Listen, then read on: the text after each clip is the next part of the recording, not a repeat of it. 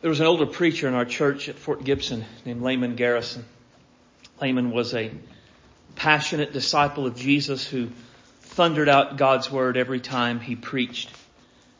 He took an interest in me when I answered the call to preach and kind of poured into my life in many ways. One of the ways that he did, he called me. He was asked to preach a revival somewhere in east, deep eastern Oklahoma and wanted me to go with him to the service. And during the invitation, after he had preached and poured his heart out, he cried out, someone here is getting their last call. Come to Jesus now.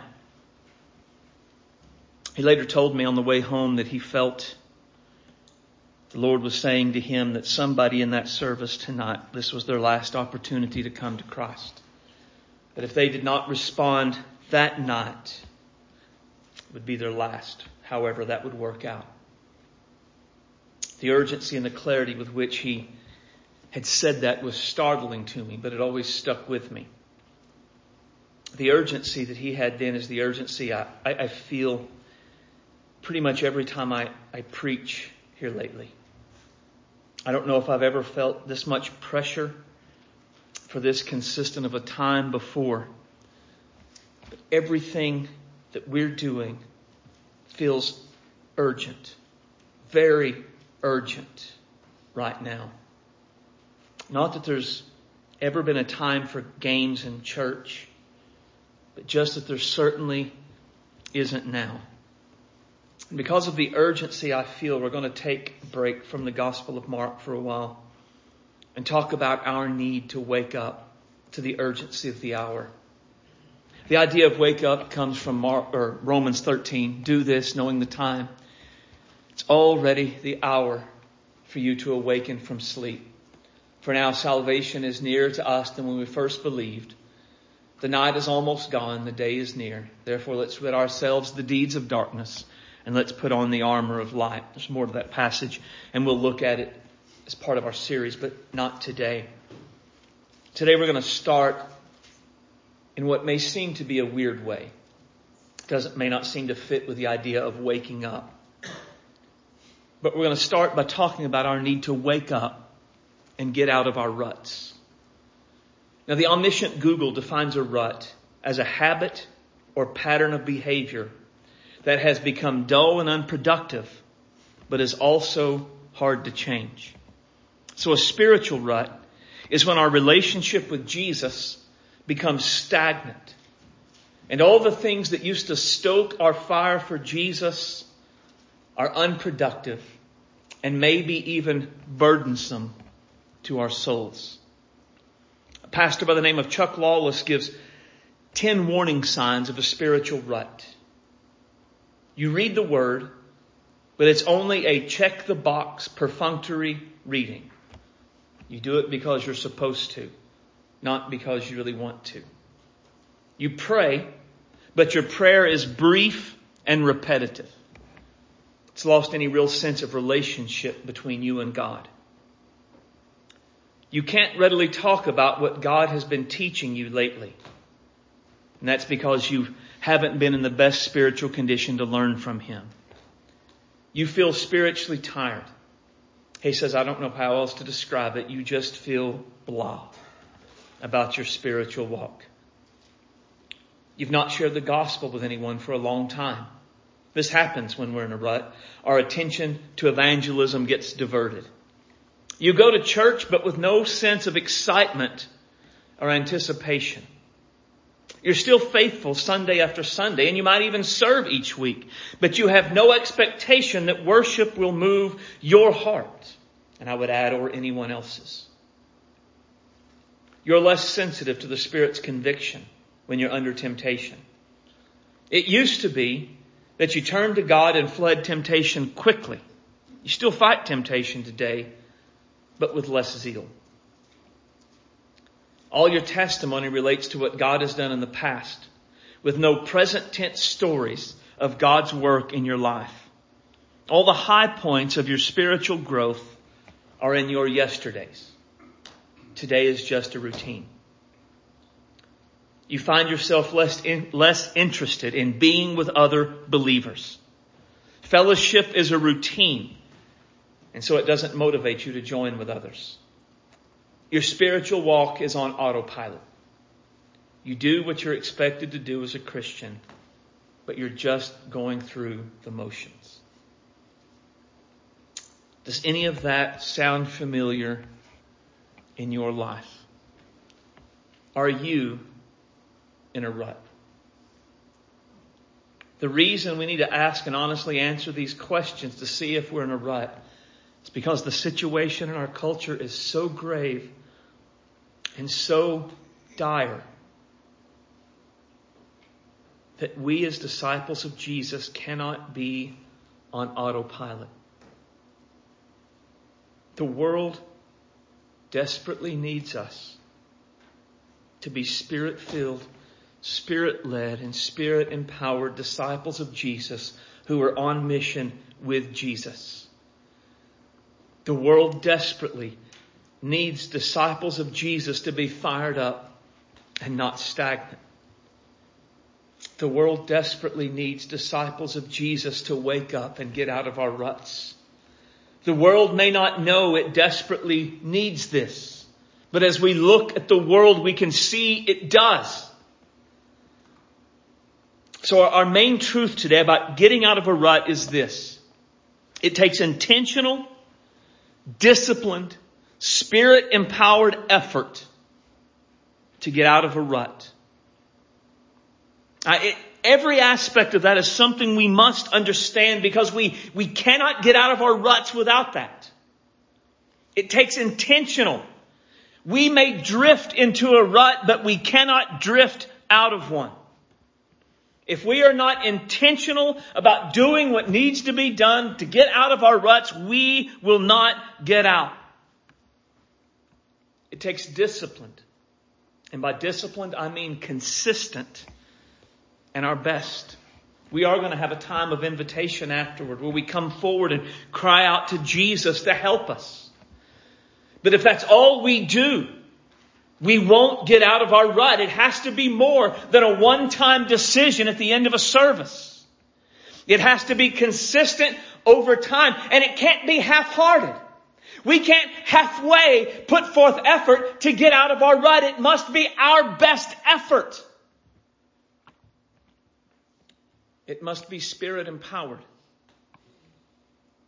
Because while our own strength is sufficient to get us into a rut, our own strength is certainly not sufficient to get us out of the rut. And it takes effort. Falling into a rut is easy. Staying in the rut is easy. But getting out of a rut takes effort, legitimate effort on our part, hard work on our part. With this clear in our minds, I, I want to give you three intentional, disciplined, spirit empowered actions to take to get out of the rut if you're in one. First is take responsibility. One of our first actions to get out of our rut is to take responsibility. Now there are two aspects of taking responsibility that we have to understand. One, we have to take responsibility for getting into our rut. Our culture is very much a blame culture. Nothing is ever our fault. And if ever we think something is our fault, there are always plenty of people to come along and tell us it's not our fault. We are culturally conditioned to blame others and to have reasons for why what we have done is not our fault. This is a victim mentality. And a victim mentality is a defeated mentality. And as long as we are victims, as long as we perceive ourselves to be victims, it wasn't our fault, we will never get out of our rut to get out of our rut, we must say, we did this. We did this. Or we didn't, right? We, we didn't deny ourselves and take up our crosses and follow Jesus. And that's how we ended up in our rut. We didn't walk in the Spirit and not fulfill the desires of our flesh. And that's how we ended up in our rut. We didn't make every effort to add to our faith. And so we ended up in our rut. At some point, we made decisions. And these decisions resulted in actions, and these actions are the cause of our rut. And we must handle that. We must own that. We must take responsibility for the fact we're in a rut. Now let me be clear. Taking responsibility for getting into our rut isn't to say our lives were all hunky dory beautiful and easy when we made the decisions and took the actions that led to our rut because this may not be true. Taking responsibility for getting into our ruts is not to say we don't have a natural disposition that makes falling into ruts easy because we may. It is not to say we don't have outside stressors like financial issues or marriage issues or work related issues or health issues that makes falling into a rut easy because we may. It's not to say we're not under direct spiritual attack intended to push us into a rut because we may be. Rather, taking responsibility for getting to our rut is saying, regardless of any other circumstances in my life, I made decisions and I took actions that directly led to me being in the rut I'm in right now. The reason we must take responsibility is because God's Word puts the responsibility on us. God's Word tells us that there is no temptation overtaken us except that is common to mankind. God is faithful and he will not allow you to be tempted beyond what you're able, but with the temptation will provide a way of escape so that you will be able to do it. Several things about this. First, notice the temptations we face are no different than what the rest of humanity faces. It's important for us to understand. Because the devil wants us to think that what we're experiencing is unique to us. Nobody else is like that. Nobody else feels what we feel, experiences what we experience. That is a lie. For our context today, this means every person faces temptations to make decisions to end up in ruts. Every person. Second, Notice the disciple of Jesus has an advantage over humanity in general. God is faithful. We have a faithful God who ensures that he will not allow us to be tempted beyond what we're able to bear. Our faithful God ensures we're never tempted beyond our ability to resist. Again, for the context of a rut. This means no matter how much pressure we're under, we're never actually forced to make decisions and take actions that lead us into a rut. Why? Because our faithful God ensures there's always a way of escape. In that moment of temptation, where we feel the pressure to get into a rut and stay there, our God, who is all powerful and who is all faithful, is actively at work in that moment and in that situation to ensure that there is a way out.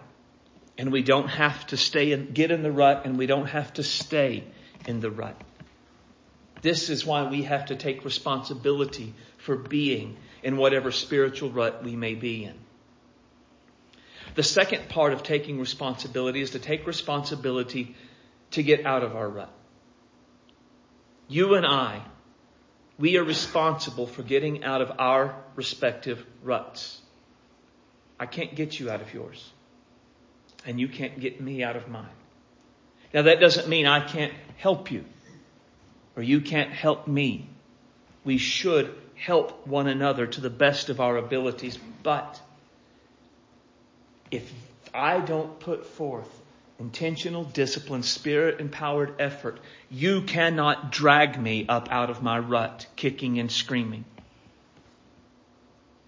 And if you do not put forth intentional discipline, spirit, empowered effort, I cannot drag you out of your rut, kicking and screaming. If we're in a rut today, it's because we chose to get there. And if we stay in our rut after today, it's because we chose to get there. You and I are fully responsible for every aspect of our spiritual lives. No one else is responsible for where we are or how we go from this point on. And if we are not able to accept those things as true, we will never get out of our rut. If I cannot accept responsibility, I will never get out and I will stay in my rut until Jesus comes back or I die, whichever comes first. And if you will not take responsibility, you will not get out of your rut until Jesus comes back or until you die, whichever comes first. The first intentional, disciplined, spirit empowered effort is to just say it's all my fault. And it's all my responsibility. And if we are not willing to do that, we are not willing to do the rest, and we will never get out of our rut. So, first, take responsibility. Secondly, seek Jesus first. Now, that seems wrong since that's the second point. But here's what I mean by seeking Jesus first. Often, what happens is we get into a rut and we begin to seek something other than Jesus for our help. Right? We, we realize something is not off. Something is not right. Something is off. And so what we do is we, we start Googling. How do we get out of a spiritual rut? Or we want a book that will give us 10 easy steps. And if you take these 10 easy steps, then you'll get out of your rut. Or a devotion on YouVersion, five days to a new you or, or, something along those lines. But we want this really easy thing that we do that we can fix. Again, we have to take responsibility, but we want to do it all on our own. And then we try those things, but they don't work. And, and they don't work.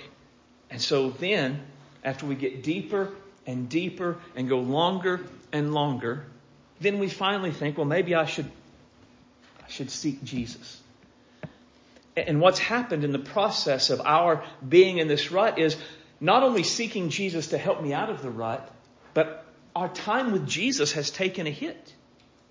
Now, unless you're vastly different than me when you get into a rut, maybe you don't get into a rut. Maybe this is just me. But when I get into a rut, my time with Jesus begins to stink. It's just not very good. As Chuck Lawless said, I do continue to read my Bible. But I have a checklist of how many passages I'm supposed to read and what on a day, and I, I read it to mark it off so I don't get behind. My prayers do become, like what he said, short, repetitive. I just kind of read off a laundry list of things I need Jesus to do, and I go on and I, if I'm being really ruthlessly honest, I just want my prayer and Bible study to be over as fast as it can. My time with Jesus has taken a, a massive hit. And in order to get out of our rut, we have to reestablish that time with Jesus. Because what happens is, when our time with Jesus takes the hit, it just makes our rut deeper. I mean, the primary means of seeking help through prayer and God's Word. And when prayer and God's Word are perfunctory and not anything significant, the rut gets deeper and the longer we stay in it, the harder it goes. So we, we have to reestablish our time with Jesus. Seek Him first. Get back to saying, before I read an article on 10 steps to, to get out of my rut, I, I need to get back with Jesus because 10 steps without Jesus won't get me out. 10 steps without Jesus, this five days to a new you won't make me new without my time with Jesus. And so we have to retrain ourselves by getting back in the Word, getting back in prayer. And then we begin to pray as we reestablish this time. I'm in the Word. I'm praying. I'm trying to, I'm struggling. I, I think it's okay to be honest that we're struggling. He knows. It's not like it's a surprise. Lord, I, I'm, I'm struggling today. Mercy, I, I, I, couldn't tell you the number of times I've told the Lord, I, I don't want to be praying right now, Lord. I'd rather just go make some popcorn and, and watch SWAT on TV. I mean, I, I, just, I don't want to read my Bible, God. I, I, don't want to pray. I don't want to prepare a sermon. I don't want to go to church. I, I know y'all never have that problem, but I'm telling you, I, I do. And so I just tell him because I know that as long as I'm trying to hold it in and not do it, it's not helping. It's just making everything worse. So as I'm trying to reestablish, as we try to reestablish, then we have to begin to say, Lord, help.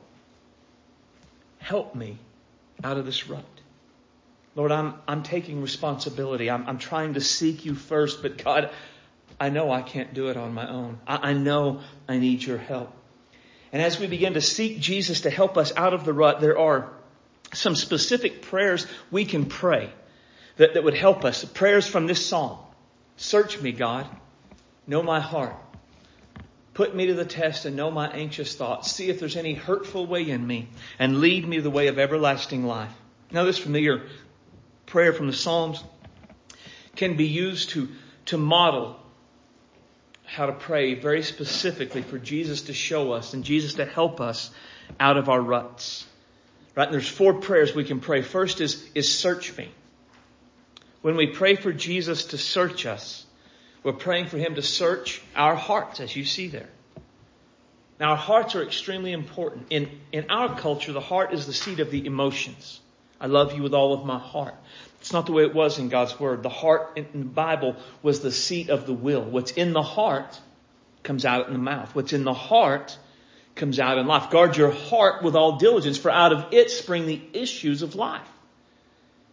So what we need is for Jesus to, to search our hearts and expose whatever's there because there's something in our heart that's off. And that's what's led us to make choices, take actions that led to our ditch. Our hearts are never fully with Jesus and lead us into a ditch at the same time. There's always something there that's not right. Now the problem with this is that you and I can't search our own hearts. Our hearts are deceitfully wicked above all things. That's what the Bible says. It says that the person who follows his heart is a fool. That's what the Bible says. So how do I find what's wrong in my heart? I can only go to the one who searches the hearts. That's what the Bible says. So we ask him to search our hearts and expose whatever's there to reveal whatever darkness or bad or wrong or wrong priorities or wrong anything that has led us to make choices and take actions that have led to our ditch. The condition of our hearts will play a huge role in our getting into a rut and the condition of our hearts play a huge role in our getting out of a rut. We pray also for God to, to test us. Look, put me to the test.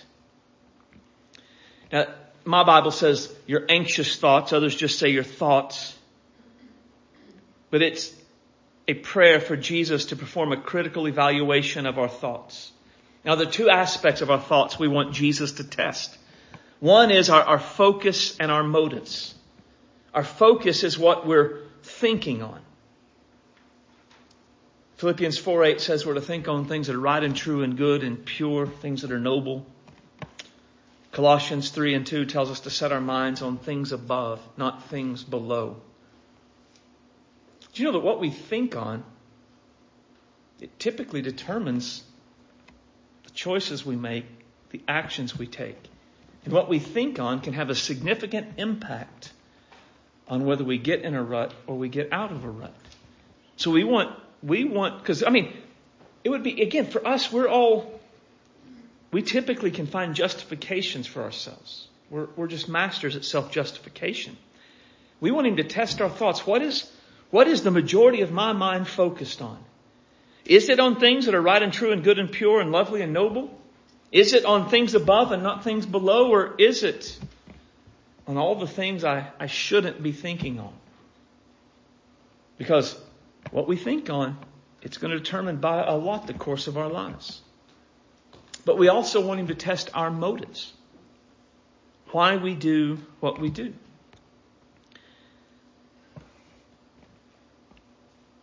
Now, typically, we're the only ones who genuinely know what our motives are. But if we're not careful, we can even, we can even deceive ourselves there. And what we want is for Jesus to test our motives and find out if they're pure. If they're really what I say they are.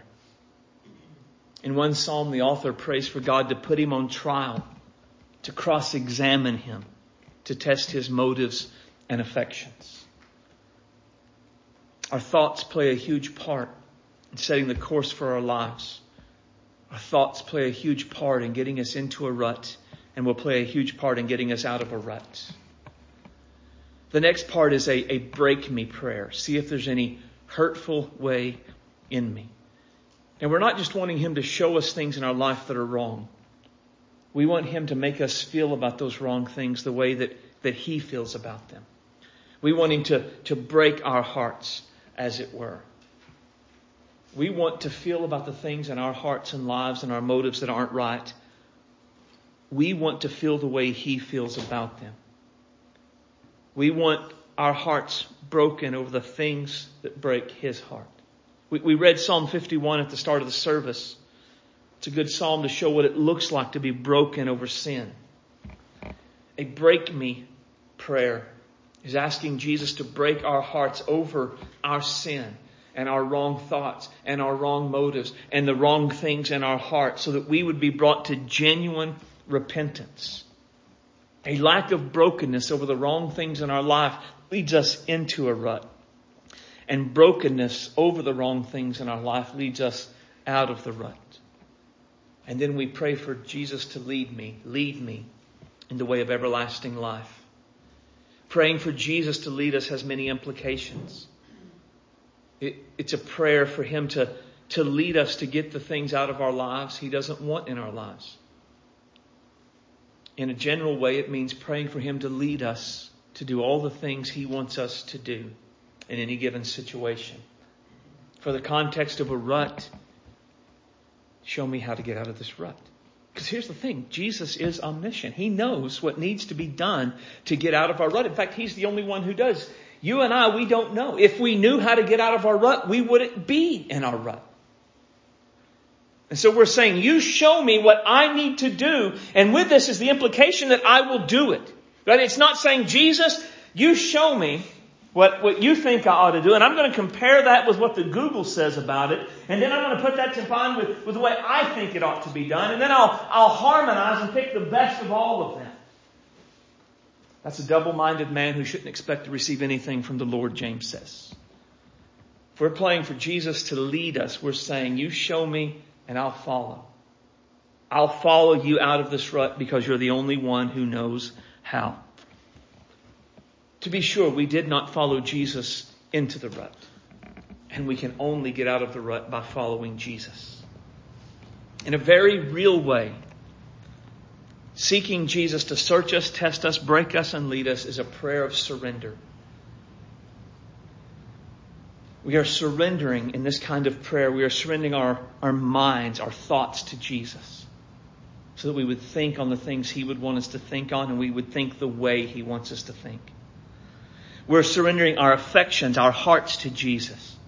Who do we love? How do we love? What does it mean to love? What are my desires?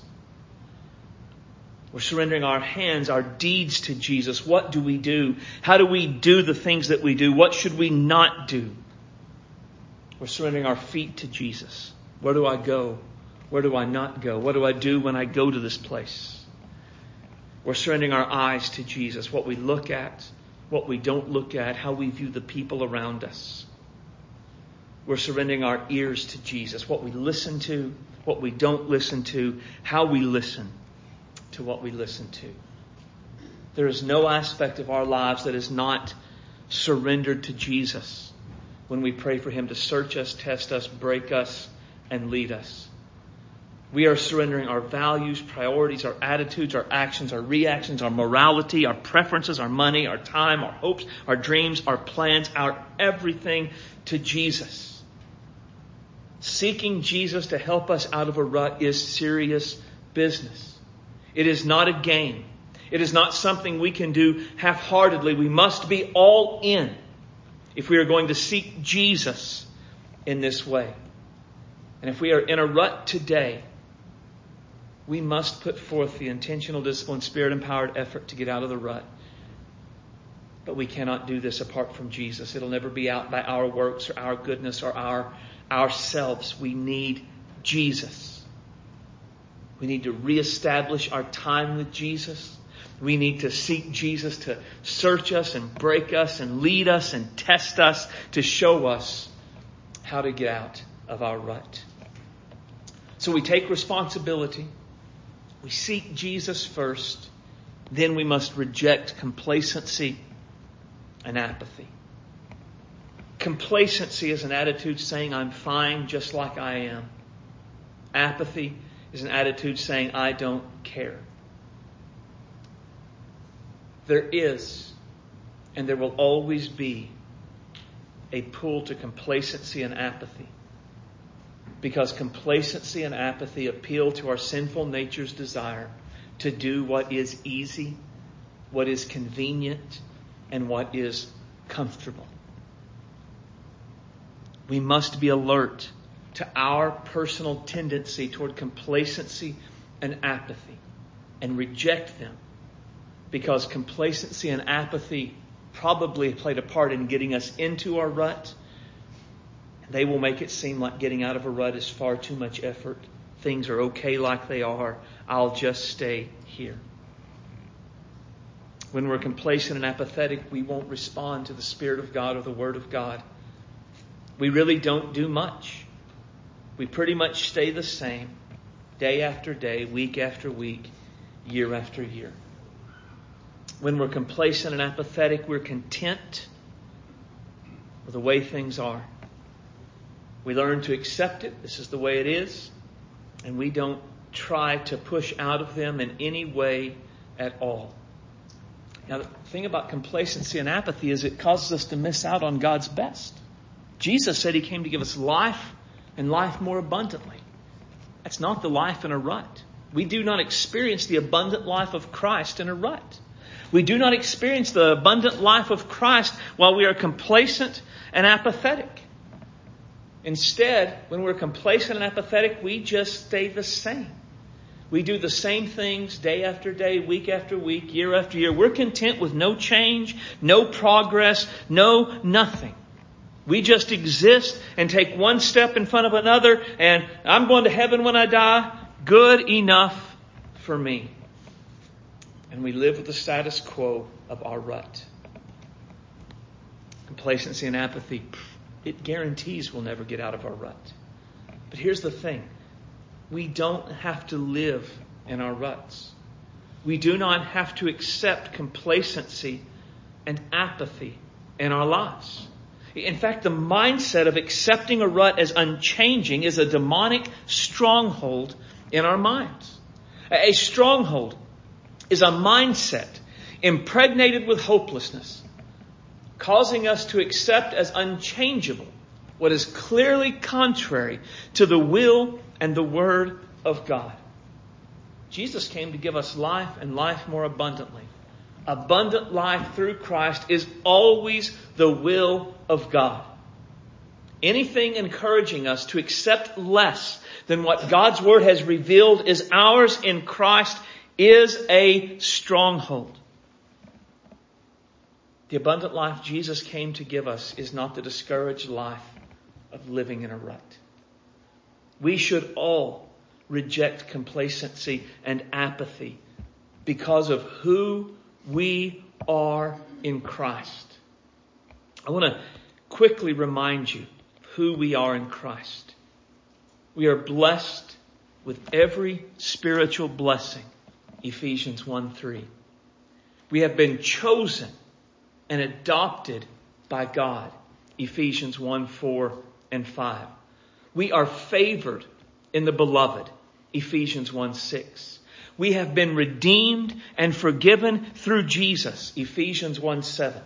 We have an inheritance which is imperishable, undefiled, that will never fade away, reserved for us in heaven. Ephesians 1.11, 1 Peter 1.4. We are sealed and secured by the Holy Spirit. Ephesians 1.13 and 14. God intervened in our lives when we were spiritually dead, children of wrath, and made us trophies of His grace. Ephesians 2, 1 through 7. We are God's workmanship, created in Christ Jesus to fulfill a God ordained purpose. Ephesians 2.10. God gave us hope when we were without hope. Ephesians 2, 11 through 13. We have confident and consistent access to God. Ephesians 3, 11 and 12. We are part of the family of God, Ephesians 3, 14 and 15. We are strengthened with God's power through God's Spirit, Ephesians 3, 16. Jesus dwells in our heart through faith, Ephesians 3, 17. We are loved by Jesus with a love which surpasses knowledge, Ephesians 3:19. We can be filled with all the fullness of God, Ephesians 3:19. The exceeding abundant, unimaginably great power of God is at work in us right now as His children. Ephesians 3:20. It's only a part of who God's Word says we are from one book of the Bible. Every single one of those statements is true for every single born again disciple of the Lord Jesus Christ. Why then should we let complacency and apathy lead us to stay in a rut. We shouldn't.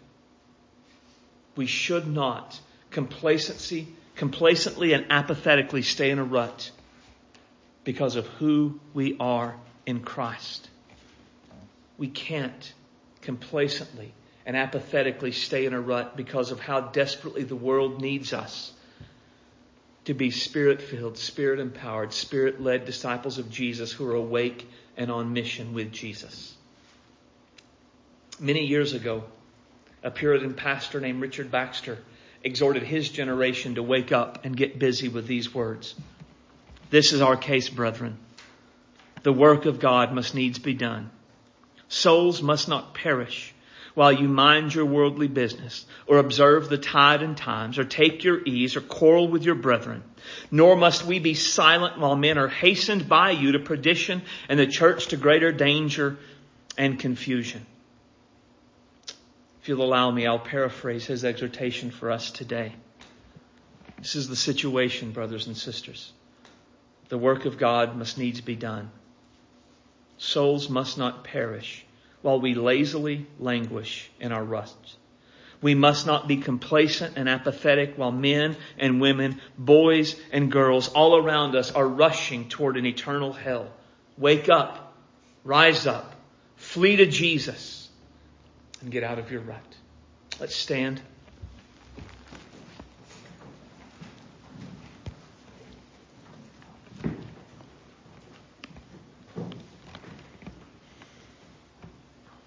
The invitation today is for disciples of Jesus who know they're in a rut.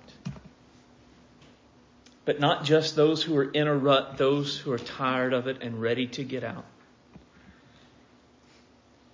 If you are ready to get out of your rut, then I am going to ask you to take the first step to get out from behind your pew, come down to the altars, and cry out to Jesus for help. Now, I know you can pray where you are. Sure, Jesus is back there just as surely as he is up here. But the easiest asked thing that we will ever do as a part of intentional, disciplined, spirit empowered effort is to step out, to come down. And if we're not willing to put forth that amount of effort, it is highly unlikely we're willing to put out any effort at all. Get out of your rut. Get out of your pew. Come forward and cry out to Jesus.